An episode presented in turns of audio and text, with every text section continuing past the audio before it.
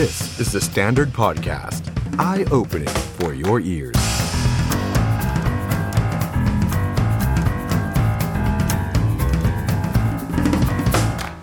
สวัสดีครับคุณผู้ชมครับต้อนรับเข้าสู่ The Standard Now นะครับกับผมอ๊อฟชัยนนท์หานคีรีรัตน์ครับวันนี้มาเจอกันนะครับวันพฤหัสบดีที่ยี่สิบเก้าเมษายนสองพันห้าร้อยหกสิบสี่ครับต้อนรับผู้ชมนะครับทั้งทาง YouTube Live Facebook Live แล้วก็อีกหนึ่งช่องทางก็คือทาง The Standard Podcast ครับเซอร์ไพรส์มากนะครับผมก็เพิ่งรู้เมื่อวานนี้นะฮะว่าเราได้มีการถ่ายทอดผ่านทางพอดแคสต์แล้วด้วยนะครับทักทายผู้ชมทุกช่องทางเลยนะครับทั้งทางพอดแคสต์ทาง YouTube ทาง Facebook นะครับวันนี้ใครที่รับชมเรานะครับผ่านทางหน้าจอเนี่ยนะครับก็สามารถพูดคุยกับเราได้นะครับคอมเมนต์พูดคุยกันได้นะครับจะมีทีมงานเบื้องหลังเนี่ยคอยมอนิเตอร์คอมเมนต์ของคุณผู้ชมทุกท่านอยู่นะครับพูดคุยกันเรื่องของโควิด สิบเก้า ฝากกดไลค์กดแชร์ด้วยนะครับทั้งทาง Facebook แล้วก็ทาง YouTube นะครับส่วนคุณผู้ชมที่รับฟังนะครับผ่านทางเอ่อพอดแคสต์นะครับก็ร่วมฟังไปกับเราได้นะครับเอาละครับคุณผู้ชมครับวันนี้ก่อนที่เราจะไปอัปเดตสถานการณ์โควิด สิบเก้า ในภาพรวมผมขออนุญาตมาที่ข่าวด่วนล่าสุดเมื่อกี้นี้ก่อนที่เราจะเข้ารายการนั่นคืออาการของตลกชื่อดังนักคอมชวนชื่นครับเราทุกคนเนี่ยลุ้นแล้วก็ให้กำลังใจนักคอมกันมาโดยตลอดนะครับก่อนหน้านี้เราทราบกันดีนะครับว่านักคอมเนี่ยตอนแรกยังวิดีโอคอลคุยกับเพื่อนตลกตลกรุ่นน้องคุยกับลูกสาวคุยกับลูกเขยคุณไอซ์กับคุณแบงค์ Black Manila เนี่ยก็ยังคุยกันได้อยู่เลยนะครับแต่ในช่วงไม่กี่วันก่อนหน้านี้เนี่ยคุณไอซ์ก็ออกมาอัปเดตว่าอาการของนักคอมเนี่ยค่อนข้างแย่แต่ล่าสุดคุณผู้ชมดูโพสต์นี้ครับนี่คือโพสต์ล่าสุดสิบนาทีก่อนที่เราจะเข้ารายการครับลูกสาวนักคอมคือคุณไอซ์ออกมาอัปเดตอาการคุณพ่อบอกว่าตอนนี้อาการของคุณพ่ออยู่ในภาวะโคม่าครับคุณผู้ชมอวัยวะหลายอย่างล้มเหลวรวมถึงการทำงานของร่างกายโดยเฉพาะชีพจรกับความดันร่างกายไม่ตอบสนองต่อยาที่ให้มีความเสี่ยงที่จะเกิดภาวะหัวใจหยุดเต้นได้ทางทีมแพทย์ได้ทำการช่วยเหลือทุกทางแล้วซึ่งการฟอกเลือดในตอนนี้ก็อาจจะไม่ช่วยร่างกายมีเกล็ดเลือดต่ำยากดภูมิอื่นๆก็ให้ไม่ได้เนื่องจากมีอาการติดเชื้ออาจจะทำให้แย่กว่าเดิมและหากเกิดภาวะหัวใจหยุดเต้นการปั๊มหัวใจอาจจะเกิดการตอบสนองน้อยเนื่องจากอวัยวะหลายอย่างล้มเหลวภาวนาและสวดมนต์ให้คุณพ่อนี่คืออาการล่าสุดของนักคอมที่ลูกสาวคุณไอซ์ออกมาอัปเดตพูดตรงๆนะครับผู้ชมเห็นจากสเตตัสที่คุณไอซ์มาอัปเดตเนี่ยค่อนข้างน่าเป็นห่วงครับสำหรับอาการนักคอมหลายคนก่อนหน้านี้ก็ไปเปรียบเทียบอาการนักคอมกับท่านผู้ว่าราชการจังหวัดสมุทรสาครแต่ถ้าดูจากสิ่งที่ลูกสาวคุณไอซ์มาอัปเดตตอนนี้อาการนักคอมค่อนข้างหนักอยู่ในภาวะโคม่านาคอมเป็นตลกขวัญใจคนไทยทั้งประเทศครับมีวลีเด็ดจากภาพยนตร์จากการแสดงตลกเยอะแยะมากมายเชื่อว่าทุกคนส่งกำลังใจให้นาคอมฮะ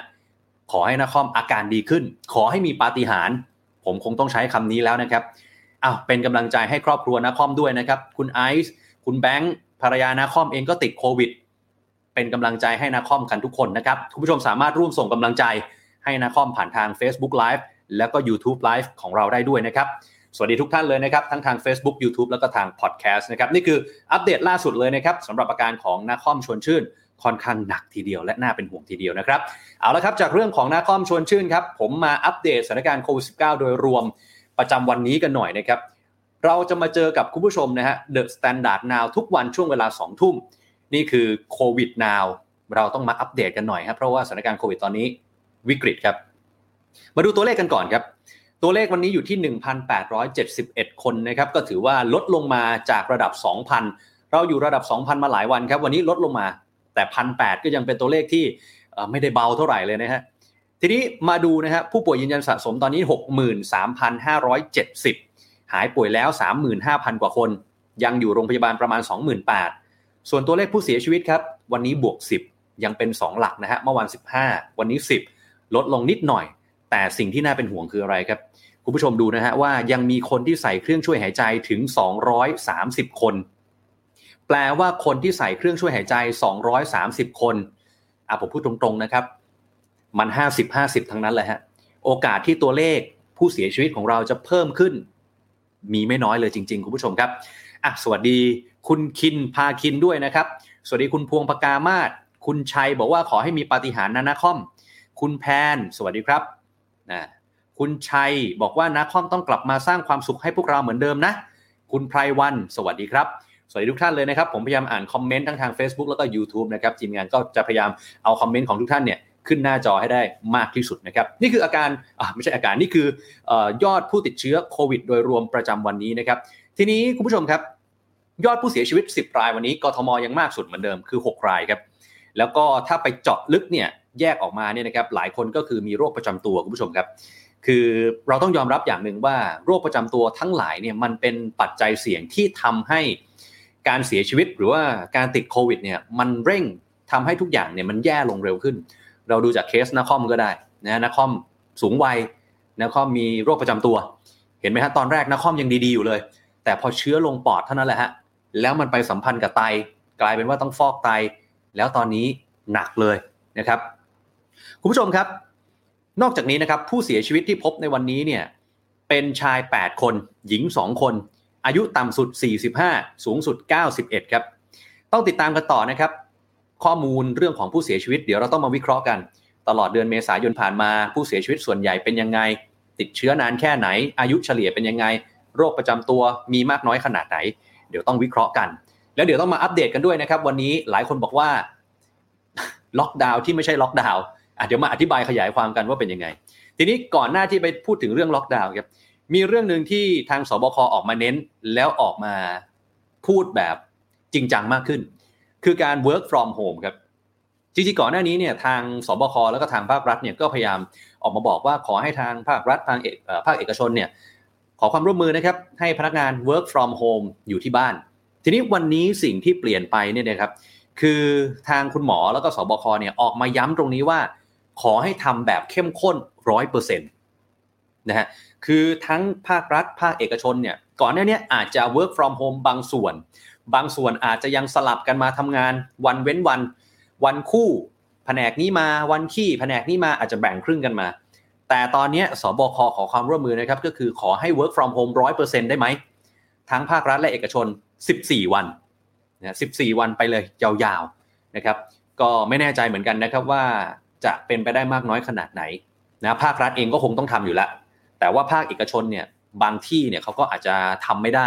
ที่ไหนทำได้ก็ขอความร่วมมือนะครับช่วงนี้อ่ะทีนี้เมื่อกี้ที่ผมพูดไปล็อกดาวน์ที่ไม่ใช่ล็อกดาวน์คืออะไรหลายคนแซวนะฮะบอกว่าเอ๊ะที่ประกาศมาไม่มีคำว่าล็อกดาวน์ก็จริง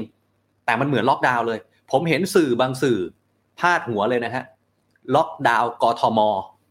เออแต่สบคไม่ได้พูดคำว่าล็อกดาวน์นะฮะหลายๆสื่อเองก็ไม่ได้ใช้คำว่าล็อกดาวน์นะครับแต่บางสื่อผมเห็นเมื่อกี้นี้ก่อนเข้ารายการนะฮะล็อกดาวน์กทมแต่ทีนี้มาดูกันหน่อยครับสิ่งที่สบคแถลงด่วนเมื่อประมาณสัก สี่ถึงห้า โมงเย็นที่ผ่านมาครับวันนี้เป็นพิเศษเลยนะครับปกติสบคแถลง สิบเอ็ด โมงครึ่งรอบเดียวทีนี้ได้มาแถลงอีกรอบครับก่อนหน้านี้มีข่าวออกมาแล้วนะครับสาธารณสุขเสนอไปที่สบคชุดเล็กสบคชุดเล็กก็นำเสนอไปที่สบคชุดใหญ่เรื่องของการปรับยกระดับมาตรการควบคุมโควิด สิบเก้า มาดูกันหน่อยฮะพื้นที่เสี่ยงครับนี่ฮะมันกลับมาแดงทั้งแผ่นดินอีกแล้วนะครับล่าสุดเนี่ยตั้งแต่หนึ่งพฤษภาคมเป็นต้นไปนะครับมาตรการที่เขาแถลงวันนี้ผมย้ำนะครับเริ่มใช้หนึ่งพฤษภาคมเป็นต้นไปหนึ่งก็คือวันเสาร์นี้นะฮะเราจะไม่มีพื้นที่สีเขียวและไม่มีพื้นที่สีเหลืองแล้วนะฮะไม่มีพื้นที่เฝ้าระวังและเฝ้าระวังสูงไม่มีละเราจะมีแต่สีส้มสีแดงและแดงเข้มแดงเข้มมันกลับมาอีกแล้วนะครับจำได้ไหมครับว่ารอบก่อนที่สมุทรสาครเป็นแดงเข้มรอบนี้ครับแดงเข้มมีหกจังหวัดครับคุณผู้ชมหกจังหวัดมีที่ไหนบ้างครับมาดูกันหน่อยนะฮะกรุงเทพมหานครนี่ตามแผนภาพนี้เลยมีกรุงเทพมหานครมีนนทบุรีมีชลบุรีมีเชียงใหม่ปทุมธานีและสมุทรปราการนี่คือแดงเข้มแล้วเดี๋ยวผมจะมาไล่เรียงว่าแต่ละสีเนี่ยมันต่างกันตรงไหนนะครับส่วนสีแดงโอ้โหเยอะมากสี่สิบกว่าจังหวัดนะฮะคุณผู้ชมดูหน้าจอไปนะอ่านกันเอาดูนะว่าเป็นยังไงส่วนคุณผู้ชมที่ฟังทางพอดแคสต์ไม่เป็นไรนะครับที่เหลือก็คือไล่เรียงกันลงมาแดงเข้มเนี่ยรู้ไว้อันนี้ต้องรู้ไว้สำคัญที่สุดกทมนนทบุรีชลบุรีเชียงใหม่ปทุมธานีสมุทรปราการแล้วก็พื้นที่ควบคุมฮะยี่สิบหกจังหวัดอันนี้สีส้มผู้ติดเชื้ออาจจะน้อยกว่าที่อื่นอ่ะทีนี้มาดูมาตรการครับมาตรการของสีแดงเข้มเป็นยังไงก่อนหน้านี้เนี่ยถ้าใครได้ติดตามประกาศของกทมที่ออกมาโดยผู้ว่ากทมโฆษกกทม หลายอย่างเหมือนกันครับมีสิ่งนึงที่ไม่เหมือนครับสิ่งนึงที่ไม่เหมือนและต้องมาเน้นย้ำนั่นคือการกินข้าวฮะมาอีกแล้วครับการกินข้าวในพื้นที่สีแดงเข้มย้ำนะครับเฉพาะสีแดงเข้มเฉพาะสีแดงเข้มนะฮะก็คือกทมนนทบุรีชลบุรีเชียงใหม่ปทุมธานีสมุทรปราการคุณจะนั่งกินข้าวที่บ้านไม่ได้แล้วครับตั้งแต่หนึ่งพฤษภาคมเป็นต้นไปคุณจะนั่งกินข้าวที่บ้านอ้อขออภัยผมพูดผิดคุณจะนั่งกินข้าวที่ร้านไม่ได้แล้วครับขออภัยครับคุณจะไปนั่งกินข้าวที่ร้านอาหารไม่ได้ครับหนึ่งพฤษภาคมเป็นต้นไปซื้อกลับเท่านั้นครับซื้อกลับเท่านั้นครับย้ำนะครับพื้นที่สีแดงเข้มตั้งแต่หนึ่งพฤษภาคมวันนี้วันนี้ยี่สิบเก้าเมษายนยังไปนั่งกินที่ร้านได้แต่ตั้งแต่หนึ่งพฤษภาคมวันเสาร์เป็นต้นไปนั่งกินที่ร้านไม่ได้ครับซื้อกลับบ้านได้เท่านั้นแล้วร้านอาหารปิด สาม ทุ่มไม่เกินครับห้ามรวมตัวจัดกิจกรรมรวมคนมากกว่ายี่สิบคนอันนี้เหมือนกับประกาศของสบคอ้อขออภัยของกทมก่อนหน้านี้เพราะฉะนั้นหลังจากนี้เราอาจจะได้เห็นอะไรในหน้าจอทีวีหรือแม้กระทั่งหน้าจอออนไลน์รายการต่างๆอาจจะถ่ายไม่ได้ละครหนังซีรีส์รายการวาไรตี้อาจจะต้องงดถ่ายเราอาจจะเห็นรายการอะไรครับรีรันหรือรายการสดผ่านทางวิดีโอคอลแบบเราแบบนี้เป็นต้นเพราะว่าเขาไม่สามารถถ่ายทำแบบคนเยอะๆได้อันนี้ผมนั่งอยู่ในคอนโดคนเดียวมีกล้องหนึ่งตัวมีไมค์หนึ่งตัวคอมพิวเตอร์หนึ่งเครื่องไม่มีทีมงานมาอยู่กับผมเลยนะฮะทีมงานทุกคนบ้านใครบ้านมันครับ work from home ร้านสะดวกซื้อร้านโต้รุ่งสำหรับพื้นที่ควบคุมสูงสุดเข้มงวดสีแดงเปิดตีสี่ปิดห้าทุ่มห้างศูนย์การค้าปิดสามทุ่มสถานที่เล่นกีฬากลางแจ้งก็ปิดเช่นกันนะครับคุณผู้ชมครับไปดูสีแดงกันหน่อยนะฮะสีแดงเนี่ยห้ามรวมตัวมากกว่าห้าสิบคนอ่ะเนี่ยจริงๆภาพนี้ถ่ายไว้ได้เลยนะครับสามารถถ่ายไว้ได้เลยนะครับเอ่อห้ามรวมตัวมากกว่าห้าสิบคนสีแดงเข้มเนี่ยมากกว่ายี่สิบคนที่เหลือเนี่ยคล้ายๆกันครับแต่สีแดงเนี่ยกินข้าวในร้านได้เอาพูดง่ายๆผมพูดรวบเลยแล้วกันนะสีแดงกับสีส้มเนี่ยจะผ่อนลงมากินข้าวในร้านได้แดงเข้มควบคุมสูงสุดกินข้าวในร้านไม่ได้ครับที่เหลือก็ลดหย่อนกันไปตามแต่พื้นที่นะฮะดูตามหน้าจอนี้ได้เลยนะครับร้านสะดวกซื้อโต้รุ่งเปิดเหมือนกันนะครับรับประทานอาหารในร้านได้ห้างเปิดได้อันนี้สถานที่เล่นกีฬากลางแจ้งก็ยังเปิดได้แข่งขันได้จำกัดผู้ชมนะครับส่วนสีเหลืองไม่มีแล้วกลายเป็นสีส้มนะฮะยี่สิบหกจังหวัดนะครับอ่ะก็ดูบรรทัดล่างสุดนะครับอ่าเอาล่ะทีนี้คุณผู้ชมครับเอ่อนอกเหนือจากการปรับสีโซนสีต่างๆแล้วมีมาตรการที่บังคับใช้ตอนนี้เนี่ยล่าสุดก่อนที่ผมจะไลฟ์เนี่ยครับเรื่องการสวมหน้ากากอนามัยออกนอกเคหสถานถ้าเกิดว่าคุณไม่สวมแล้วมันจะมีโทษปรับไม่เกิน สองหมื่น บาทจำได้ไหมครับก่อนหน้านี้กทมคนที่โดนปรับคนแรกอย่างเป็นทางการก็คือนายกรัฐมนตรีพลเอกประยุทธ์จันทร์โอชาโดนปรับไป หกพัน บาทตอนนี้ขยายวงไปทั่วประเทศแล้วครับเจ็ดสิบสี่จังหวัดครับที่ต้องใส่หน้ากากอนามัยออกจากบ้าน หนึ่งร้อยเปอร์เซ็นต์ เหลืออีกสามจังหวัดเท่านั้นครับอ่ะแต่ว่าผมว่าเราอาจจะไม่ต้องมารู้แล้วล่ะว่าจังหวัดไหนยังไม่ออกประกาศจังหวัดไหนออกประกาศแล้วเอาซะว่าทั้งประเทศร่วมมือร่วมใจกันครับออกจากบ้านออกจากเคหสถานใส่หน้ากากอนามัย หนึ่งร้อยเปอร์เซ็นต์ เต็มแล้วผมย้ำแบบนี้นะฮะว่าการใส่หน้ากากอนามัยไม่ใช่ว่าแค่ใส่บางคนผมเห็นนะฮะจมูกไม่ปิดนี่คือปิดแค่เนี้ยอย่างเงี้ยไม่ได้ผลนะครับเพราะว่าเชื้อก็สามารถเข้าทางจมูกได้หรือว่าแพร่ให้คนอื่นทางจมูกได้ปิดคือปิดอย่างนี้เลยนี่นี่เราอาจจะเห็นตามหน้าจอแล้วนะครับผู้ประกาศข่าวเมื่อกี้ผมเล่าข่าวมาเนี่ยช่อง จี เอ็ม เอ็ม ยี่สิบห้า เนี่ยนะฮะก็ต้องปิดถึงนี่เลยคือแทบจะเห็นแต่ลูกตาคุณผู้ชมแล้วผมใส่แว่นใช่ไหมฮะผมก็เอาแมสเนี่ยคาดปั๊บเอาแว่นทับนี่เหลือแต่ลูกตาตาตีๆของผมเนี่ยฮะเพราะฉะนั้นการใส่แมสที่ถูกต้องก็คือจมูกกับปากต้องปิดนะครับไม่ใช่ว่าคาดแล้วเอามาไว้ที่คางเอามาไว้ที่ปากอันนี้ไม่ได้นะครับไม่ได้ต่างอะไรจากที่ไม่สวมแมสเลยนะครับเอ่อเท่านั้นไม่พอครับระยะเวลาการกักตัวสำหรับคนที่เดินทางมาจากต่างประเทศก่อนหน้านี้จำได้ไหมครับช่วงที่สถานการณ์โควิดในบ้านเราดีขึ้นเนี่ยเราก็อลุ่มอล่วยนะบางประเทศที่สถานการณ์ดีแล้วเนี่ยก็กักตัวเจ็ดวันสิบวันบ้างแต่ล่าสุดไม่มีแล้วครับไม่ว่าคุณจะเดินทางมาจากประเทศไหนที่ใด คุณต้องกักตัวสิบสี่วันทุกที่ครับมาตรการนี้เริ่มหนึ่งพฤษภาคมเป็นต้นไปนะครับนี่คืออัปเดตล่าสุดผมย้ำอีกครั้งนึงนะครับหนึ่งพฤษภาคมเป็นต้นไปพื้นที่สีแดงเข้มหมายถึงรวมกทมด้วยห้ามนั่งกินข้าวกินอาหารที่ร้านซื้อกลับเท่านั้นแล้วร้านปิดสามทุ่มนะครับ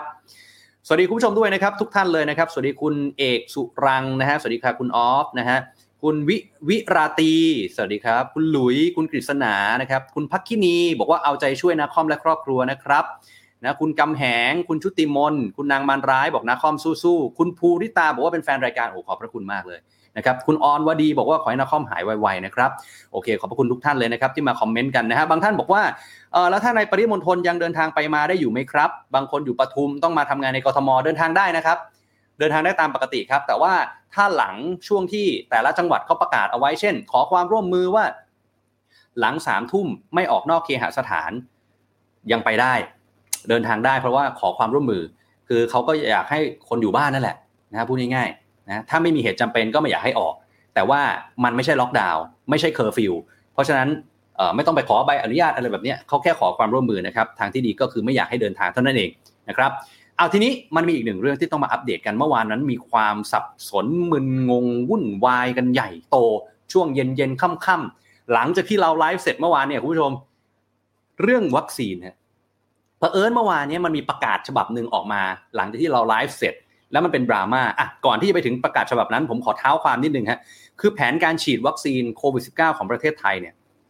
ทางรัฐบาลบอกเอาไว้แบบนี้ว่าต้องการฉีดให้ครอบคลุมจำนวนประชากร เจ็ดสิบเปอร์เซ็นต์ อ่ะนี่คือกราฟิกนะฮะนี่คือตามตามแผนเดิมคือแผนนี้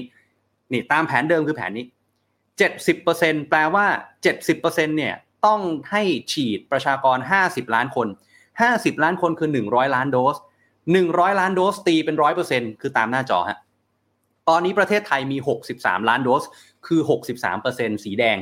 นะฮะเราต้องหาซื้อเพิ่มอีกสามสิบเจ็ดล้านโดสภาครัฐบอกว่าเดี๋ยวภาครัฐหามาอีกสามสิบเอกชนหามาอีกเจ็ดทีนี้ไอ้สามสิบที่ภาครัฐบอกเนี่ยมาจากไหนบ้างล่ะมาจาก Pfizer ห้าถึงสิบล้านโดสมาจาก Sputnik V หรือ Sputnik ไฟว์ ห้าถึงสิบล้านโดสมาจาก Johnson แอนด์ Johnson ห้าถึงสิบล้านโดสมาจาก Sinovac ห้าถึงสิบล้านโดส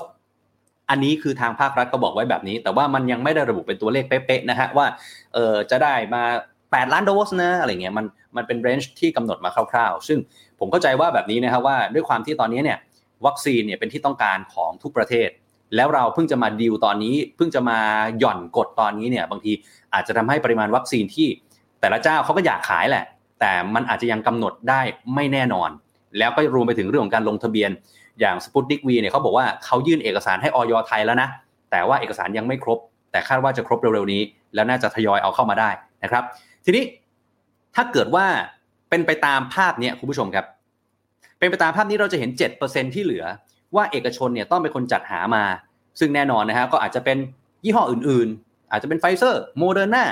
Sinopharm หรืออะไรก็แล้วแต่ที่เรายังไม่รู้นะครับทีนี้ถ้าเกิดว่าหาได้ตามกำหนดตามกำหนดนะฮะเราจะเริ่มฉีดมิถุนายนนะครับเริ่มฉีดมิถุนายนเดี๋ยวหนึ่งพฤษภาคมเนี่ย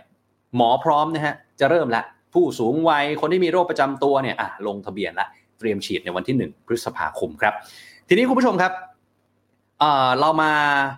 พูดถึงเรื่องของการฉีดวัคซีนเนี่ยก็มาดูตัวเลขกันหน่อยละกันนะก่อนจะไปถึงเรื่องดราม่าเมื่อวานนี้นะฮะตัวเลขการฉีดวัคซีนป้องกันโควิด สิบเก้า ล่าสุดนะครับเราฉีดเพิ่มอีก หกหมื่นสี่พันเก้าร้อยสามสิบสามโดสครับแบ่งเป็นโดสที่ หนึ่ง สองหมื่น กว่าโดสที่ สอง สี่หมื่น กว่าครับคนที่ได้รับการฉีดวัคซีนสะสมตอนนี้ หนึ่งล้านสามแสนกว่าโดสเกิน สองเปอร์เซ็นต์ แล้วครับก่อนหน้านี้ช่วงที่เราลุ้นเนี่ยเอ่อ หนึ่งเปอร์เซ็นต์ เรายังไม่ถึงเลยตอนนี้อ่ะ สองเปอร์เซ็นต์ กว่าแล้วเข็มที่หนึ่ง หนึ่งจุดหกเปอร์เซ็นต์ เข็มที่สอง ศูนย์จุดสี่เปอร์เซ็นต์ นะฮะก็ยังเหลืออีกสองร้อยกว่าวันนะอีกสองร้อยกว่าวันนะครับสำหรับการฉีดโดสที่เหลือเพื่อให้ถึงเป้าหมายเดี๋ยวพรุ่งนี้ทางกทมจะมาแถลงแผนการฉีดวัคซีนในเขตกทมอ่ะเราก็เห็นละมันเริ่มเป็นรูปเป็นร่างเป็นขั้นเป็นตอนไม่รู้แหละว่าจะช้าไปหรือเปล่าแต่ตอนนี้ต้องเร่งแล้วฮะต้องสปีดอัพละอ้าวมาพูดถึงดราม่าหน่อยฮะ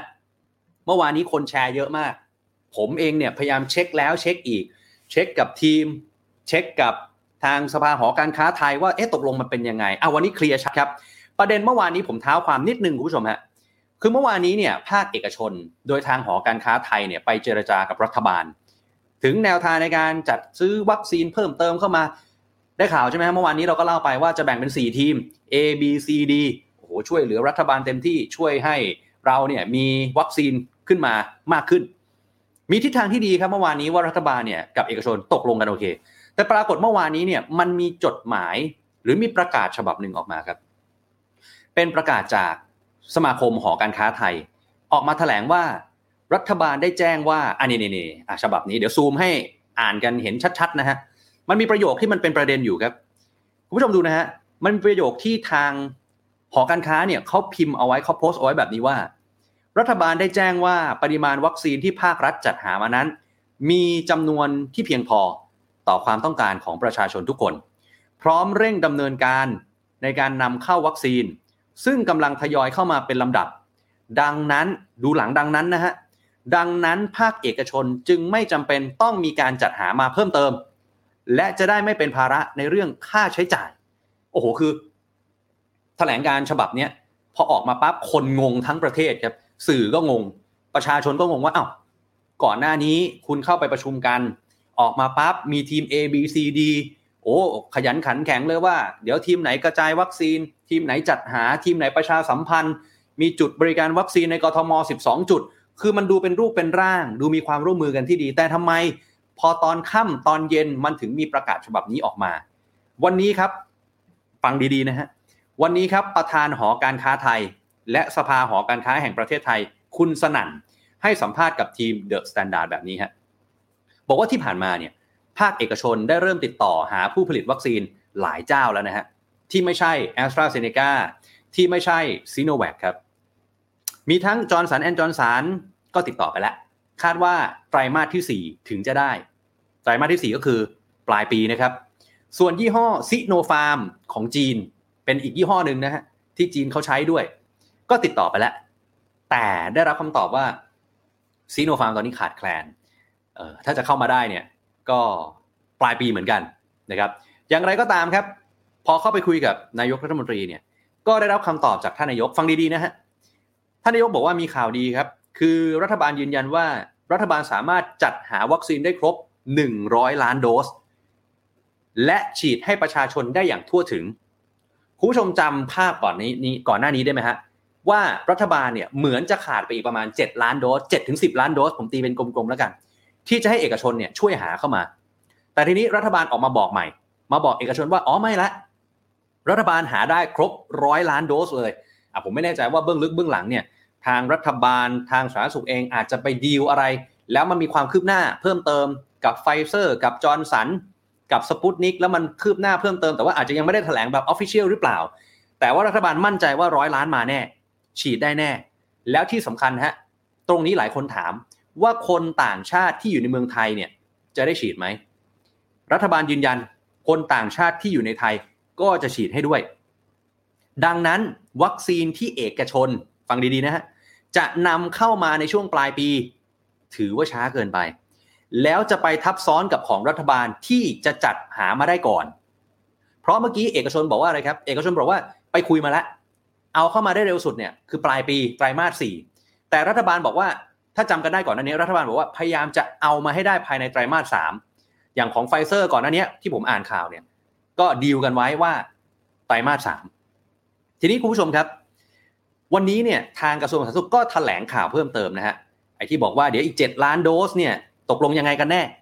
ทีมข่าว The Standard สอบถามเพิ่มเติมครับไปยังนายแพทย์เฉลิมหาญพานิชนายกสมาคมโรงพยาบาลเอกชนครับก็ชี้แจงแบบนี้ฮะคือประกาศฉบับนั้นเนี่ยแล้วกับสิ่งที่นายกพูดเนี่ยคือแบบนี้โรงพยาบาลหรือเอกชนเนี่ยก็ยังดำเนินการไปได้ฮะคุณจะไปหาวัคซีนมาเองหรืออะไรมาเองยี่ห้อไหนก็แล้วแต่ยังทำได้ยังทำได้ครับมีนายแพทย์ปิยะสกลสกลสัตยาธรเป็นประธานในการจัดหาวัคซีนทางเลือกก็ยังทำได้ทำต่อไปยังทำได้นะฮะแต่ว่าต้องใช้วิธีการคืออะไรครับคือวิธีการซื้อผ่านองค์การเภสัชกรรมไม่ว่าจะเป็น Moderna Moderna Sinopharm Johnson แอนด์ Johnson เรื่องของวัคซีนทางเลือกที่โรงพยาบาลเอกชนจะไปดีลไป ไปคุยกับสทไปคุยกับองค์การเภสัชกรรมดำเนินการได้ต่อไปเอาอย่างนี้นะแต่รัฐบาลแค่บอกว่าไอ้ส่วนร้อยล้านโดสเนี่ยรัฐบาลสามารถจัดหามาได้แล้วนะแต่ถ้าเอกชนอยากจะช่วยจัดหามาอยากจะมาฉีดให้ลูกจ้างของเอกชนเองโรงพยาบาลเอกชนจะหาเข้ามาได้ไม่ได้ห้ามเพียงแต่ว่าแค่บอกว่าโอเคเอกชนไม่ต้องมาช่วยหาไอ้เจ็ดล้านโดสที่เหลืออยู่ในร้อยล้านโดสแรกแล้วนี่คือประกาศฮะโอ้โหคนก็งงกันไปหมดไอ้ตกลงรัฐกับเอกชนไม่เอากันคุยกันไม่ถูกคอหรือว่ายังไงสรุปไม่ใช่นะฮะโอ้ผมก็งงเหมือนกันนะเมื่อวานเช็คข่าววันนี้ก็เช็คข่าวกันวุ่นวายอุตลุดไปหมดนะฮะแล้วล่าสุดก็คือคุณหมอเอ่อทวีสินเนี่ยก็ออกมาพูดเหมือนกันเรื่องนี้ในช่วง สี่โมงเย็น ที่ผ่านมานะครับถึงแผนหนึ่งร้อยล้านโดสนะครับก็คือระบุว่าแน่นอนเป็นไปตามแผนเดิมครับเป็นไปตามแผนเดิมนี่นะฮะฉีดวัคซีนจะเสร็จสิ้นภายในธันวาคมแน่นอนครับเป้าหมายเดือนนึงเนี่ยจะต้องฉีดให้ได้นี่นะฮะ สิบห้าถึงสามสิบ ล้านโดสครับ สิบห้าถึงสามสิบ ล้านโดสต่อเดือนนะฮะคาดว่าใช้เวลา สี่ถึงเจ็ด เดือนโดยประมาณครับกรุงเทพจะเพิ่มจุดฉีดวัคซีนนอกโรงพยาบาลให้เร็วขึ้นละเมื่อวานเมื่อวานนี้เนี่ยมีการแถลงไปสิบสองจุดมีทั้งห้างมีทั้งอะไรไม่รู้เต็มไปหมดเลยนะฮะก็คือไม่ใช่ว่าไปฟิกอยู่ที่โรงพยาบาลอย่างเดียวละเป็นการกระจายนะกระจายออกมาเพื่อให้ได้ หนึ่งแสน โดสต่อวันอันนี้สำหรับกทมนะฮะจะพยายามให้ได้ หนึ่งแสน โดสต่อวันทีนี้ประเภทของวัคซีนเนี่ยวันนี้มีชื่อของ Pfizer Moderna ในแผนที่เตรียมเสนอให้รัฐบาลพิจารณาอีกสามสิบเจ็ดล้านโดสเพิ่มเติมด้วยนะครับมีชื่อของ Pfizer มีชื่อของ Moderna มาด้วยนะฮะ Sputnik V ก็มีนะอ่ะเดี๋ยวรอดูรอติดตามกันส่วนภาคเอกชนทำได้เหมือนเดิมย้ำนะฮะแต่คุณก็ต้องไปดีลกับผู้ผลิตโดยตรงต้องทำธุรกิจอะไรอย่างเงี้ยก็ว่ากันไปนะกระทรวงสาธารณสุขจะเป็นคนประสานให้นี่คือสถานการณ์ในประเทศไทยของเรานะครับผู้ชมบอกว่าเอ่องงทำไมไม่กระจายนะไฟเซอร์ก็ดีกว่าเสร็จเร็วกว่าซิโนแวคด้วยนะไฟเซอร์ค่ะผลข้างเคียงน้อยนี่คุณอิสริยาบอกว่า สิบห้าถึงสามสิบ ล้านโดสจะรอดูนะครับนี่โอ้ไฟเซอร์ยืนหนึ่งอ้าวมีคุณอ่านว่าอะไรผมไม่แน่ใจปันโชเหรอฮะดิฉันฉีดไฟเซอร์แล้วไม่มีผลข้างเคียงค่ะนะฮะวัคซีนที่มีประสิทธิภาพสูงคือตัวไหนและมีผลข้างเคียงน้อยที่สุดอ่าเดี๋ยวคงมีโอกาสได้มาแจกแจงรายละเอียดแบบเป๊ะๆกันเนี่ยนะฮะเพราะว่าถ้าให้พูดตอนนี้อาจจะยาวแต่ว่าถ้าตามชาร์ตเนี่ยถ้าเราเข้าใจกันก็คือเอ่อไฟเซอร์กับโมเดอร์นาน่าจะเป็นตัวที่อยู่ท็อปๆที่สุดนะครับอืมนะฮะเอาล่ะไปต่อดีกว่าโอ้มีคนถามมาแล้วว่าไฟเซอร์ไปฉีดได้ที่ไหนค่าใช้จ่ายเท่าไหร่เดี๋ยวใจเย็นนะฮะคือไฟเซอร์เนี่ยยังยังไม่ได้ตกลงขายให้กับเราเลยว่าจะมาเท่าไหร่นะแล้วจะมายังไงบ้างตอนนี้ยังไม่รู้เลยนะครับกำลังดีลกันอยู่นะครับเอาละฮะทีนี้จากประเทศไทยครับผมขออนุญาตข้ามไปที่อีกหนึ่งประเทศที่สถานการณ์โควิดย่ำแย่เหลือเกินคุณผู้ชมฮะและคุณผู้ฟังด้วยนะครับทั้งทางพอดแคสต์นะครับทักทายหลายช่องทางเลยนะครับ YouTube Facebook Podcast นะครับฝากกดไลค์กดแชร์ด้วยนะครับเจอกัน สองทุ่ม นนะฮะแบบนี้อ้าวอินเดียกันหน่อยครับอินเดียตอนนี้หนักจริงๆคุณผู้ชมภาพนี้ใครเห็นก็สลดหดหูเหลือเกินนะฮะคือวันนี้เนี่ยเกริ่นไว้ก่อนก่อนที่เดี๋ยวน้องเขาจะเข้ามานะครับวันนี้เรามีโอกาสพิเศษครับเราจะได้พูดคุยกับน้องนักศึกษาคนไทยที่เรียนอยู่ที่ประเทศอินเดียจะมาเล่าให้ฟังว่าตอนนี้สถานการณ์ที่อินเดียเป็นยังไงนะล็อกดาวน์ไหมสถานการณ์มันย่ำแย่เหมือนในภาพไหมนะการฉีดวัคซีนเป็นยังไงแล้วเขาจัดการกันยังไงเดี๋ยวมาเล่าให้ฟังแต่ก่อนที่ไปเจอน้องครับผมมาเล่าคร่าวๆก่อนแล้วกันนะครับตอนนี้เนี่ยอินเดียเนี่ยโอ้โหเชื่อไหมฮะยอดสะสมทั่วประเทศเนี่ยเกือบยี่สิบล้านคนนะครับเกือบยี่สิบล้านคนนะฮะแล้วต้องจุดไฟเผาผู้เสียชีวิตกันแบบนี้แล้วอ่ะคุณผู้ชมเราเห็นภาพที่แย่งออกซิเจนกันเห็นภาพที่ระบบสาธารณสุขมันล่มสลายเนี่ยฮะเตียงนึงนอนสองคนเตียงนึงนอน สองถึงสาม คนแบ่งกันอย่างเงี้ยโอ้โหมันมันหนักจริงๆนะฮะมันหนักจริงๆนะแหมบางทีเห็นภาพแบบนี้แล้วมองกลับมาที่ประเทศไทยนะฮะวันนี้มีดราม่าโรงพยาบาลสนามนะมีคนติดโควิดไปเต้น TikTok ในโรงพยาบาลสนามนะเอ่อโรงพยาบาลสนามฝั่งผู้หญิงก็เอาแฟนที่เป็นผู้ชายที่ติดโควิดมานอนด้วยเออก็ก็ว่ากันไปนะฮะส่วนที่อินเดียเนี่ยผู้เสียชีวิตหนักเลยวันนี้เพิ่มขึ้นอีก สามพัน กว่ารายยอดสะสม สองแสน กว่ารายแล้วนะครับแล้ววันนี้วันเดียวผู้ติดเชื้อโควิดอินเดียวันเดียวนะฮะต่อวันของเขา สามแสนแปดหมื่น ครับโอ้วันเดียว สามแสนแปดหมื่น คุณผู้ชมครับแต่ผู้เชี่ยวชาญเขาบอกว่าตัวเลขที่แท้จริงอาจจะสูงกว่านั้นนะครับเดือนเมษายนเดือนเดียวอินเดียติดเชื้อไปหกล้านคนครับ หกล้านคนแล้วนะครับคุณผู้ชมครับการระบาดระลอกนี้เนี่ยทำให้โรงพยาบาลหลายแห่งในอินเดียหนักเลยฮะโดยเฉพาะกรุงนิวเดลีเมืองหลวงขาดแคลนเตียงเวชภัณฑ์ก็ไม่พอออกซิเจนก็ต้องแย่งกันการเผาศพก็เผาไม่ทันเลยนะฮะต้องมาเผากลางแจ้งคุณผู้ชมครับสาเหตุการระบาดระลอกนี้เกิดจากอะไรครับคนไปรวมตัวกันจำนวนมากหลังจากก่อนหน้านี้เขามีการผ่อนคลายมาตรการพอผ่อนคลายปั๊บเกิดอะไรขึ้นครับมีการชุมนุมหาเสียงทางการเมืองมีเทศกาลทางศาสนาที่เรียกว่ากุมภเมลาเป็นเทศกาลสำคัญของศาสนาฮินดูเราเห็นภาพคนอินเดียไปรวมตัวกันเยอะมากแล้วลงไปอาบน้ำชำระร่างกายในแม่น้ำคงคาเพื่อชำระล้างบาปแล้วก็บอกว่าจะเป็นการเป็นความเชื่อของเขานะฮะเป็นการรักษาโรคภัยไข้เจ็บอะไรแบบนี้กลายเป็นว่าติดเชื้อโควิดกันกระจายเลยนะครับก็มีส่วนเกี่ยวข้องแล้วตอนนี้มันกลายเป็นว่าเกิดเป็นไวรัสโควิดสายพันธุ์อินเดียขึ้นมาแล้วนี่ไวรัสสายพันธุ์อินเดีย บี หนึ่งหกหนึ่งเจ็ด ครับคุณผู้ชมดูตามหน้าจอไปพร้อมกันนะฮะเรามาเรียนรู้กันหน่อยได้ข่าวว่าล่าสุดนี้ญี่ปุ่นญี่ปุ่นเจอคนติดโควิดสายพันธุ์อินเดียยี่สิบเอ็ดคนนะครับคุณผู้ชมครับแล้วนี่คือรายชื่อประเทศนะฮะที่เจอโควิดสายพันธุ์อินเดียนะครับอย่างน้อยกระจายไปยี่สิบประเทศแล้วนะครับคุณผู้ชมครับน่ากลัวจริงๆเราต้องสกัดกั้นไม่ให้มันเข้ามาประเทศไทยให้ได้นะฮะอย่าเข้ามาเด็ดขาดลำพังแค่สายพันธุ์อังกฤษตอนนี้เราก็จะแย่แล้วถ้าสายพันธุ์อินเดียเข้ามาไม่อยากจะนึกภาพเลยนะครับต้องป้องกันอย่างเข้มงวดนะครับคุณผู้ชมครับสายพันธุ์อินเดียพบครั้งแรกที่รัฐเบงกอลตะวันตกอยู่ทางตะวันออกของอินเดียเมื่อตุลาคมปีที่แล้วแล้วไปเจอที่สหรัฐอาณาจักรไปเจอที่สหรัฐในเดือนกุมภาพันธ์ปีนี้ทีนี้นักวิทยาศาสตร์อินเดียก็หันมาสนใจเชื้อกลายพันธุ์มากขึ้นก่อนหน้านี้เนี่ยยี่สิบสี่มีนาคมฮะช่วงที่อินเดียกำลังวิกฤตอินเดียแถลงครับพบว่าเชื้อโควิด สิบเก้า ที่เก็บตัวอย่างในรัฐมหาราตระเป็นการกลายพันธุ์สองแบบครับผมคงไม่เจาะลึกลงไปนะครับว่าเป็นแบบไหนผมเองก็ไม่ได้มีความรู้เรื่องการแพทย์เรื่องเคมีอะไรมากนักนะฮะแต่ทีนี้องค์การอนามัยโลกก็ออกมาให้ความเห็นแบบนี้ว่าเอ๊ะคือสายพันธุ์อินเดียเนี่ยก็ยังไม่ใช่สายพันธุ์ที่น่าวิตกกังวลผมไม่แน่ใจว่ายังไม่น่าวิตกกังวลในในแง่ไหนนะฮะก็อยู่ระหว่างการศึกษาว่ามันอันตรายกว่าเดิมไหมอันตรายกว่าชนิดอื่นไหมแล้วก็ยังไม่แน่ชัดว่าไวรัสชนิดนี้มันเกี่ยวพันกับการระบาดในอินเดียตอนนี้ไหมนะครับแต่ที่แน่ๆเอาที่แน่ๆองค์การอนามัยโลกบอกว่าไวรัสโควิดกลายพันธุ์เชื้อสายอินเดียเนี่ยแพร่กระจายได้เร็วกว่าสายพันธุ์อื่นครับโอ้คุณผู้ชมจำได้ไหมครับว่าตอนสายพันธุ์อังกฤษเข้ามาที่บ้านเราเนี่ยเราก็บอกว่ามันเร็วกว่าสายพันธุ์เดิม หนึ่งจุดเจ็ดเท่าแล้วสายพันธุ์อินเดียเนี่ยมันเร็วกว่าสายพันธุ์อื่นอีกแปลว่าอะไรฮะแปลว่ามันเร็วกว่าสายพันธุ์อังกฤษเร็วกว่าสายพันธุ์อื่นๆอีกโอ้โหมันน่ากลัวจริงๆนะคนติดเชื้อจะมากขนาดไหนนี่ครับอ่ะเดี๋ยววันนี้เราได้พูดคุยกันแน่นอนนะครับกับน้องเดี๋ยวผมดูก่อนนะฮะว่าน้องเข้ามาหรือยังนะครับเพราะว่าวันนี้เนี่ยเราได้รับเกียรติจากน้องนักศึกษาไทย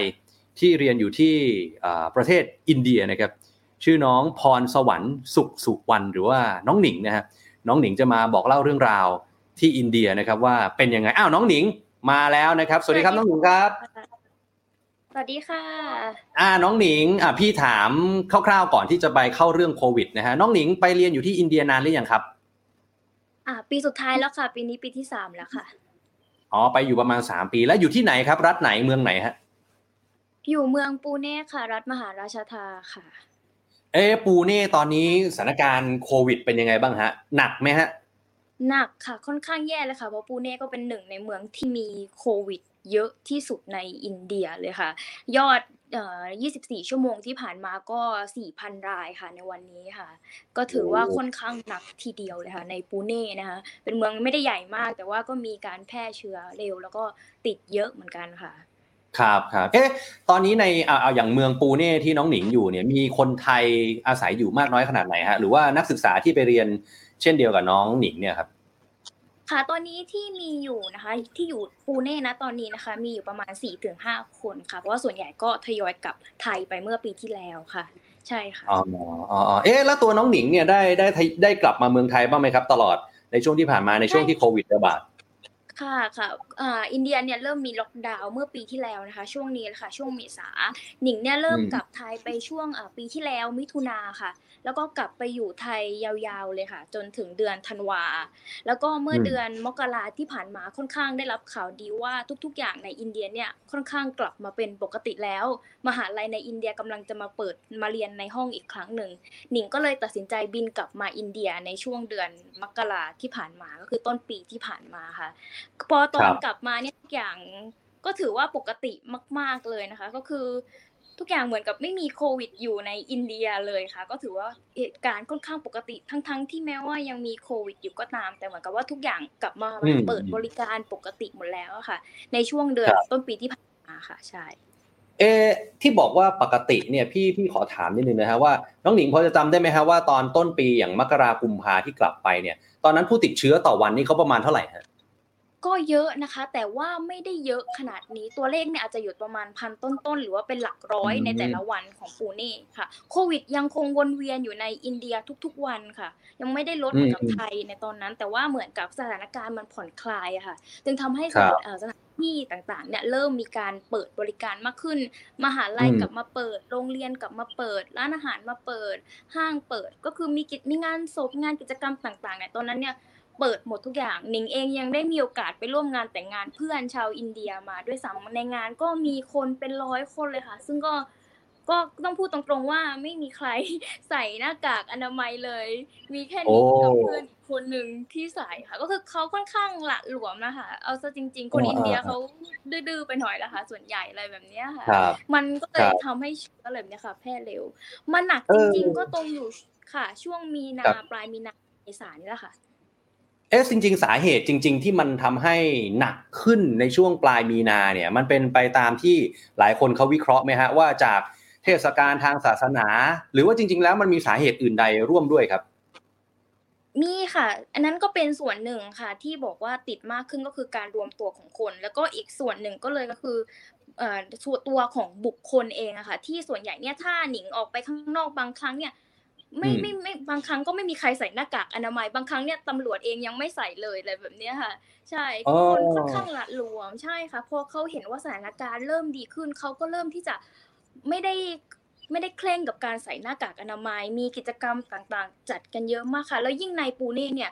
คนเยอะกิจกรรมแน่นอนว่าวันนึงในในหนึ่งวันเนี่ยต้องมีหลายๆกิจกรรมคนรวมตัวกันหลายๆเอ่อคนนะคะในหนึ่งวันเนี่ยย่อมมีการแพร่กระจายได้อย่างรวดเร็วค่ะมันก็เลยเป็นสาเหตุหนึ่งที่ทำให้ยอดเนี่ยพุ่งขึ้นสูงมากๆเลยค่ะ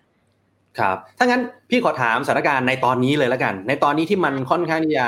หนักแล้วก็วิกฤตมากๆเนี่ยอย่างน้องหนิงทุกวันนี้น้องหนิงอยู่ยังไงกินข้าวยังไงออกไปไหนมาไหนได้บ้างอะไรยังไงฮะโอเคค่ะพูดถึงเรื่องล็อกดาวน์นะคะที่ปูเน่นะคะตอนนี้ขยายจนถึงวันที่สิบห้าพฤษภาคมนะคะช่วงวันก็เดี๋ยวหนิงจะมาแบ่งให้ฟังนะคะคือวันจันทร์ถึงวันศุกร์นะคะ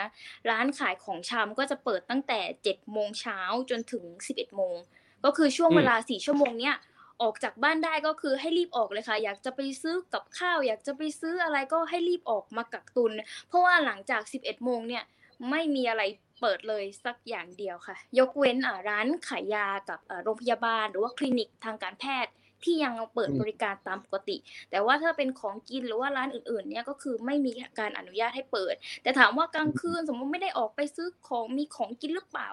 แอป delivery อาหารยังเปิดให้บริการจนถึง ห้าทุ่มค่ะก็คือยังสามารถสั่งอาหารได้ถามว่าสามารถออกไปไหนได้ไหมกลางคืนถ้ามีเหตุฉุกเฉิน night curfew มีค่ะที่ที่ปูเน่เนี่ยเริ่มตั้งแต่ หกโมงเช้าจนถึง เจ็ดโมงแต่ถ้ามีสถานการณ์ฉุกเฉินก็คือเราสามารถเดินทางออกไปได้แล้วก็จะมีในช่วงของวีคเอนด์ก็คือวันศุกร์เสาร์อาทิตย์เนี่ยค่ะจะเป็นแบบ completely lockdown เลยก็คือแน่นหนามากตั้งแต่วันศุกร์ หกโมงเช้าคุมไปถึงวันจันทร์ เจ็ดโมงเช้าเนี่ยคือจะเป็น completely lockdown ห้ามออกจากบ้านโดยไม่มีเหตุจำเป็นค่ะในศุกร์เสาร์อาทิตย์เนี่ยไม่มีอะไรเปิดเลยนะคะร้านขายของชำก็ปิดนะคะขายผักขายปลาขายอะไรเนี่ยไม่มีเลยมีแค่ร้านขายยากับโรงพยาบาลเปิดก็คือวันศุกร์เสาร์อาทิตย์เนี่ยคือต้องต้องรีบไปตุนค่ะเพราะว่าจะไม่มีอะไรเปิดเลยใช่ค่ะค่อนข้างหนักแล้วก็เสาร์อาทิตย์เนี่ยถ้าหนิงเคยมีโอกาสออกไปเดินจ็อกกิ้งตอนเย็นๆนะคะคือมีตำรวจหนักเลยค่ะคือถ้าออกไปเนี่ยอาจจะมีโอกาส โดนตำรวจฟาดได้นะคะหรือไม่ก็โดนใบสั่งได้ค่อนข้างเข้มก็คนอินเดียเขาดื้อค่ะเขาไม่ค่อยเชื่อฟังกันเท่าไหร่หนิงไม่ได้เหมารวมนะคะแต่ว่าเท่าที่หนิงอิงจากประสบการณ์ของหนิงเองนะเขาค่อนข้างจะไม่ค่อยได้เชื่อฟังตำรวจเขาก็เลยต้องใช้มาตรการเด็ดขาดถือไม้กระบองด้วยค่ะมือขวาถือไม้กระบองมือซ้ายก็ถือใบสั่งต้องขู่นะไม่นั้นไม่ทำไม่นั้นไม่ทำครับเอ๊ะนี่เขาทำกันอย่างคือคือคือพี่อ่ะพี่อยู่เมืองไทยใช่ไหมพี่ก็เคยอ่านข่าวที่อินเดียที่เขาเคยแชร์คลิปกันมาว่าโอ้ยตำรวจเอาไม้ไล่ฟาดจริงๆเนี่ยมันมีจริงๆแล้วมันมีหลายที่เลยใช่ไหมฮะจริงค่ะญี่ปุ่นเนี่ยหนิงก็เคยเห็นกับตัวหนิงเองอะไรแบบนี้ค่ะบางทีวัยรุ่นนะคะหนิงเคยเห็นที่กับหนิงเคยเห็นก็คือวัยรุ่นเหมือนกับเขาคงจะถามเหตุผลนะคะว่าออกไปไหนแล้วเหมือนกับเหตุผลไม่ดีหรือเปล่าก็บางคนก็กระโดดบางคนก็วิ่งตำรวจก็ไล่ตีไปบ้างอะไรแบบนี้ค่ะหรือไม่ก็โดนใบสั่งไปค่ะแต่ก็ไม่ใช่ว่าจะไล่ตีทุกคนที่ออกจากบ้านถ้าเหตุคนไหนมีเหตุผลจำเป็นเขาก็อนุญาตไปแบบนี้ใช่ค่ะเอ๊ะพี่ถามเป็นความรู้พี่ถามเป็นความรู้นิดนึงฮะคืออย่างอย่างบ้านเราอย่างเงี้ยถ้าสมมุติเวลาเคอร์ฟิวอย่างเงี้ยคือก็คือห้ามออกจากบ้านสมมุติเขากำหนดว่าห้ามออกจากบ้าน ห้าทุ่ม นถึง ตีห้า นแต่ถ้าจะออกเนี่ยคุณก็ต้องไปขอใบอนุญาตมาจากเขตหรือจากผู้ที่มีอำนาจอะไรแบบเนี้ยอย่างของอินเดียเนี่ยสมมุตินะฮะสมมุติที่น้องหนิงบอกว่าโอเคศุกร์เสาร์อาทิตย์ออกไม่ได้เลยแต่ถ้าเรามีเหตุจำเป็นจริงๆอย่างเงี้ยเราต้องไปขอใบอนุญาตหรือมันมีอะไรแบบนี้มั้ยฮะไม่มีค่ะที่อินเดียถ้ามีเหตุฉุกเฉินจริงๆจะเอ่อเจ็บป่วยอะไรเนี้ยสามารถออกจากบ้านได้ค่ะไม่จำเป็นต้องไปทำเรื่องเอกสารใดๆทั้งสิ้นหรือแม้กระทั่งมีเหตุจำเป็นต้องเดินทางไป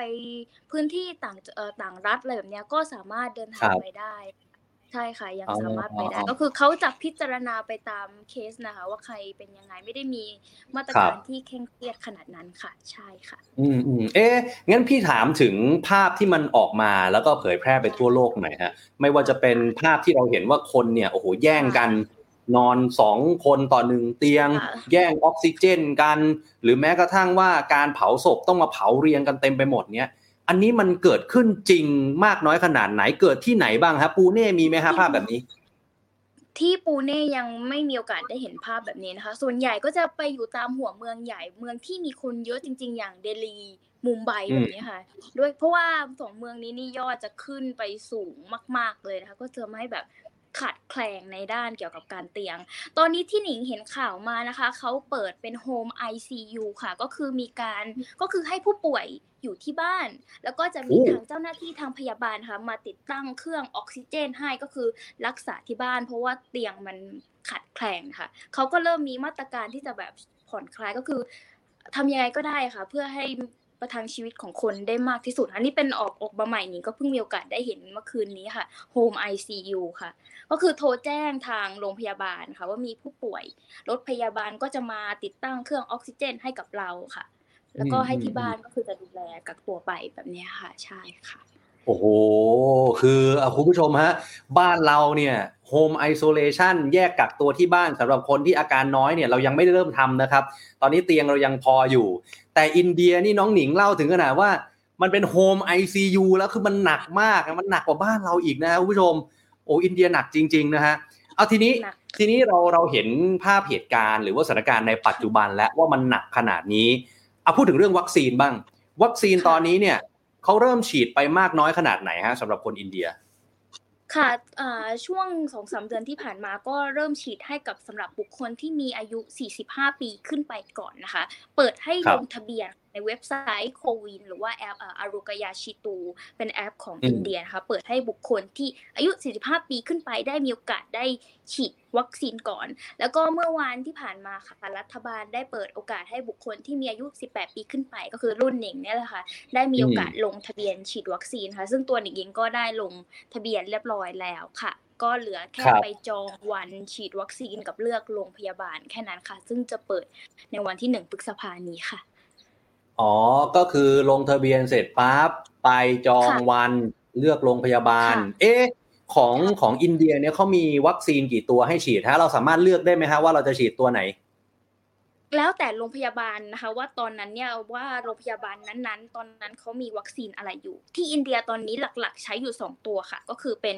โควิดคิวกับโควาซินนะคะสองตัวหลักๆอยู่นะคะก็แล้วแต่ว่าโรงพยาบาลนั้นเขามีวัคซีนตัวไหนค่ะซึ่งที่ปูเน่หนิงได้มีโอกาสไปคุยกับพี่คนไทยที่เขามีโอกาสไปฉีดมาก่อนหน้านี้เขาฉีดตัวของโควิดคิวค่ะซึ่งเขาก็มีอาการเป็นไข้เล็กๆน้อยๆค่ะหลังจากฉีดแต่ว่าตอนนี้ก็เป็นปกติดีแล้วค่ะใช่ค่ะขั้นตอนในการลงทะเบียนของอินเดียในฉีดวัคซีนค่อนข้างง่ายค่ะก็คือสำหรับหนิงเป็นชาวต่างชาติเองก็คือไปลงทะเบียนทุกอย่างเหมือนกับเป็นคนอินเดียคนหนึ่งก็คือใส่พาสปอร์ตก็นัดวันอะไรแบบนี้ค่ะเลือกโรงพยาบาลที่ใกล้กับบ้านหนิงได้เลือกวันได้ว่าเราสะดวกวันไหนก็ไปได้แล้วก็แต่ละโรงพยาบาลเขาก็กำโชว์ค่ะว่าโรงพยาบาลนี้เหลือกี่โดสกี่โดสกี่โดสให้เราเลือกค่ะก็ค่อนข้างสะดวกนะคะในการที่ไปรับวัคซีนที่อินเดียค่ะอ๋อเอ๊ะเมื่อกี้น้องหนิงพูดเดี๋ยวพี่ขออนุญาตเท้าความนิดนึงนะฮะการที่เราลงทะเบียนเนี่ยเขาก็จะมีแอปกับเว็บไซต์ถูกไหมฮะใช่ค่ะ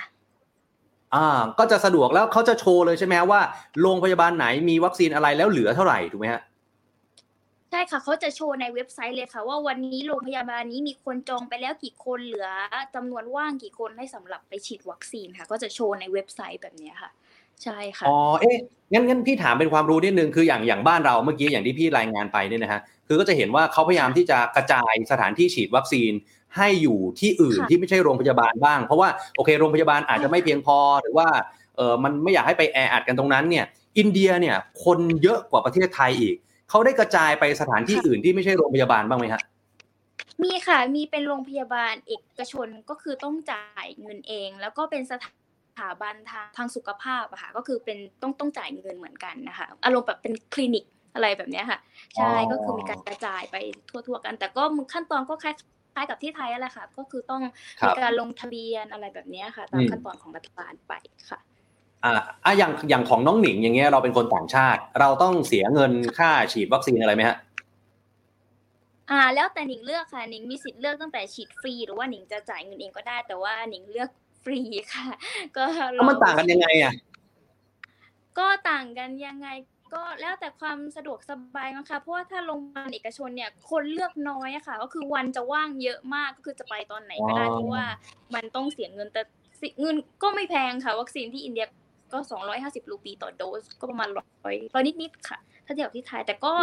ถ้าฟรีก็สะดวกเหมือนกันนะคะก็คือคุยกับพี่คนไทยที่เขาไปฉีดมาเขาก็บอกว่าไม่ได้ยุ่งยากไม่ได้มีคิวไปยื่นเอกสารให้กับทางนางพยาบาลเข้ารับคิวไปฉีดแป๊บเดียวหนิงก็ตัดสินใจว่านั้นหนิงก็ขอฟรีด้วยแล้วกันค่ะครับครับเอ๊ะอยากให้น้องหนิงพูดนิดนึงไม่แน่ใจว่าน้องหนิงเอ่อมีมีความรู้ตรงนี้มากน้อยขนาดไหนนะครับก็คือเรื่องของวัคซีนสองตัวที่เมื่อกี้หนิงเล่าให้ให้พี่ฟังให้คุณผู้ชมฟังเนี่ยคือมันเป็นสองตัวที่ผมเชื่อว่าเอ่อคนไทยอาจจะไม่ค่อยคุ้นหูนะเอ่ออะไรนะโควิดชิลกับโควาซินอะไรเนี่ยเออประสิทธิภาพมันมันเป็นยังไงฮะมันประมาณไหนครับน้องหนิง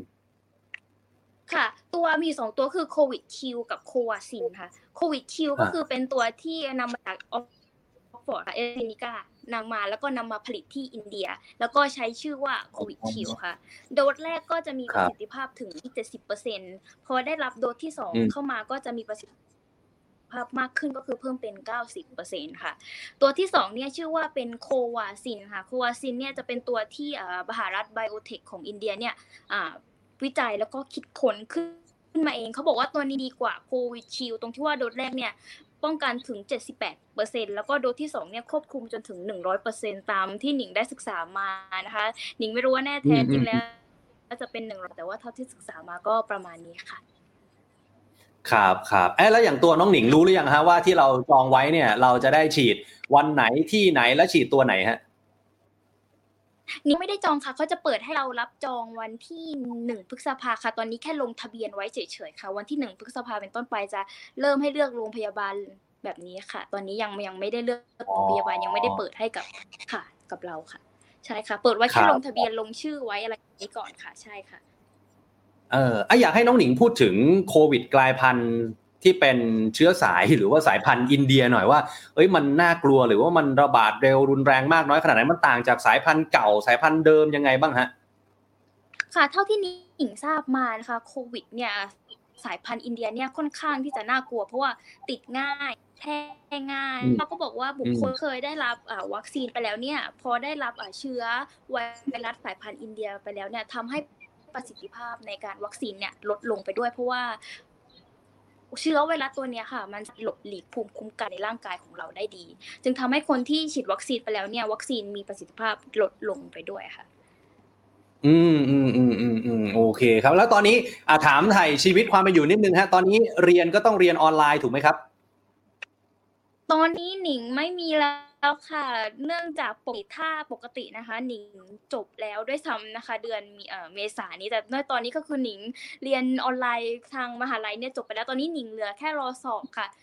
ช่วงนี้ก็ว่างๆยาวๆเลยค่ะอยู่ที่หออย่างยาวๆค่ะไม่มีเรียนแล้วค่ะเพราะเรียนหมดแล้วเหลือแค่รอสอบออนไลน์อย่างเดียวค่ะอ่ามีแพลนจะกลับมาเมืองไทยเมื่อไหร่ครับน้องหนิงคะอะไรนะคะมีแพลนจะกลับมาเมืองไทยเมื่อไหร่ครับอ่ามีแพลนนะคะเท่าที่บางมหาลัยบอกนะคะว่าจะได้รับเอ่อใบจบเนี่ยประมาณเดือนสิงหาก็น่าจะประมาณกันยาค่ะปลายปีก็คงจะมีโอกาสได้กลับไทยค่ะครับผมโอเคครับมีคุณผู้ชมอวยพรบอกว่าขอให้น้องหนิงปลอดภัยกับการใช้ชีวิตในอินเดียด้วยนะครับยังไงเป็นกำลังใจให้นะครับอยู่รอดปลอดโควิดสุขภาพร่างกายแข็งแรงนะครับครับขอบพระคุณนะครับน้องหนิงครับสวัสดีครับนี่ครับคุณผู้ชมครับนี่คือน้องหนิงนะครับนักศึกษาไทยในอินเดียนะครับมาร่วมพูดคุยกับเรามาเปิดใจนะฮะว่าสถานการณ์ในอินเดียเนี่ยมันเป็นยังไงมันเลวร้ายขนาดไหนซึ่งก็ได้เห็นจากน้องหนิงไปแล้วนะครับแล้วก็ตัววัคซีนที่เขาใช้เนี่ยก็จะเป็นตัวหนึ่งก็คือ AstraZeneca นั่นแหละแต่ว่าเขาเรียกอีกชื่อหนึ่งนะแล้วก็อีกตัวหนึ่งคือโควาซินนะทั้งสองตัวเนี่ยอินเดียเขาผลิตเองนะครับก็มีประสิทธิภาพที่ก็ดูแล้วก็น่าสนใจนะอย่างตัวโควาซินเนี่ยไม่แน่เหมือนกันนะฮะว่าในอนาคตเนี่ยทางเอกชนนะฮะหรือว่าทางรัฐบาลไทยอาจจะดีลเอาตัวนี้เข้ามาใช้กับคนไทยก็เป็นไปได้นะครับนี่คุณกรกฎบอกว่าขอบคุณน้องหนิงที่ให้ข้อมูลครับคุณป้าป้าบอกว่าถ้าสายพันธุ์อินเดียเข้ามาบันไลเกิดแน่นะครับเอาล่ะช่วงท้ายไลฟ์นี้ครับคุณผู้ชมครับเราขออนุญาตเปลี่ยนจากเรื่องโควิดนะครับแน่นอนว่าเราจะมาพูดถึงเรื่องโควิดกันทุกวันแบบนี้แต่ว่าวันนี้มันมีเรื่องใหญ่อีกหนึ่งเรื่องที่หลายคนในโลกออนไลน์เนี่ยลุ้นกันมาทั้งวันคือสถานการณ์ทางการเมืองครับเรื่องของเพนกวินแล้วก็อีกหลายๆคนนะครับที่อยู่ในเรือนจำนะฮะคือก่อนหน้านี้มันมีข่าวออกมาว่าเมื่อวานนี้เนี่ยเพนกวินที่อดอาหารมาหลายสิบวันแล้วเนี่ยนะฮะเป็นเดือนๆแล้วเนี่ยอาการเริ่มซุดนะว่าถ่ายเป็นเนื้อสีดำอะไรแบบนี้เริ่มย่อยกระเพาะตัวเองอดอาหารมานานกว่าสี่สิบวันวันนี้เนี่ยนะครับทางกรมราชทัณฑ์นะครับได้ออกมาแถลงเรื่องนี้นะครับบอกว่าเอ่อคือเมื่อวานเนี่ยเพจ Facebook ของแนวร่วมธรรมศาสตร์และการชุมนุมได้โพสต์ข้อความนะครับว่าเพนกวินอาการน่าเป็นห่วงร่างกายเริ่มย่อยกระเพาะตัวเองอดอาหารมานานสี่สิบสี่วันตั้งแต่สิบหกมีนาคมแล้วคุณแม่ของเพนกวินก็เป็นห่วงลูกชายนะครับไม่อยากให้เข้ารับการรักษาที่โรงพยาบาลของราชทัณฑ์เพราะว่าเป็นห่วงเรื่องของโควิด สิบเก้า อย่างที่เราทราบกันว่าก่อนหน้านี้ทางเรือนจำเนี่ยก็มีการระบาดของโควิด สิบเก้า เหมือนกันล่าสุดวันนี้ครับกรมราชทัณฑ์ออกมาชี้แจงนะครับบอกว่าอาการของเพนกวินไม่ได้ทรุดตามข่าวสภาพทั่วไปเนี่ยรู้สึกตัวดีพูดคุยรู้เรื่องมีอาการอ่อนเพลียเล็กน้อยริมฝีปากแห้งไม่เวียนหัวไม่มีอาการวูบลุกเดินทำกิจวัตรประจำวันได้แล้วก็ยังคงปฏิเสธการกินข้าวเหมือนเดิมนะคือเพนกวินเนี่ยเขาดื่มเกลือแร่นะ หนึ่งพันแปดร้อย มิลลิลิตรนะครับให้สารน้ำทางเลือดดำนะแล้วก็ปฏิเสธที่จะเจาะการวัดระดับน้ำตาลที่ปลายนิ้วสัญญาณชีพปกติไม่มีไข้ไม่เจ็บคออุณหภูมิร่างกาย สามสิบหกจุดสองอัตราการเต้นหัวใจอัตราหายใจความดันน้ำหนักเหลือ เก้าสิบห้าจุดสี่ นะครับไม่มีอาการถ่ายดำหรือว่าถ่ายเป็นเลือดมีอาการปวดท้องเล็กน้อยนะครับปัสสาวะปกติได้รับประทานยาเคลือบกระเพาะตามแผนการรักษาของคุณหมอนะครับทีนี้ก็ได้แนะนำเพนกวินนะครับว่าถ้ามีอาการถ่ายดำหรือว่าปวดท้องมากขึ้นให้รีบแจ้งพยาบาลทันทีตอนนี้ที่ต้องระวังก็คือภาวะช็อกจากน้ำตาลต่ำจากการอดอาหารอุบัติเหตุจากการพลัดตกหกล้มจากการอ่อนเพลียทางเรือนจำก็บอกว่าได้กำชับให้เจ้าหน้าที่เนี่ยเฝ้าระวังดูแลเพนกวินอย่างใกล้ชิดนะครับรวมไปถึงอีกหนึ่งคนก็คือคุณรุ้งปนัสยานะครับที่ถูกคุมขังอยู่ที่ทัณฑสถานหญิงกลางนะครับรุ้งเองก็ปฏิเสธการกินข้าวเหมือนกันนะครับเลือกที่จะรับประทานน้ำดื่มเกลือแร่น้ำผลไม้แล้วก็นมเท่านั้นจากการตรวจเมื่อวันที่ยี่สิบแปดเมษายนนะครับรุ้งยังรู้สึกตัวดีครับมีสีหน้าปกติพูดคุยรู้เรื่องช่วยเหลือตัวเองได้น้ำหนักหนึ่งร้อยกิโลกรัมไม่มีอาการอ่อนเพลียไม่เวียนหัวสภาพร่างกายโดยรวมแล้วปกติส่วนสถานการณ์โควิดในเรือนจำตอนนี้ยังไม่พบผู้ติดเชื้อเพิ่มเติมนะครับมีเพียงจัสตินชูเกียรติแสง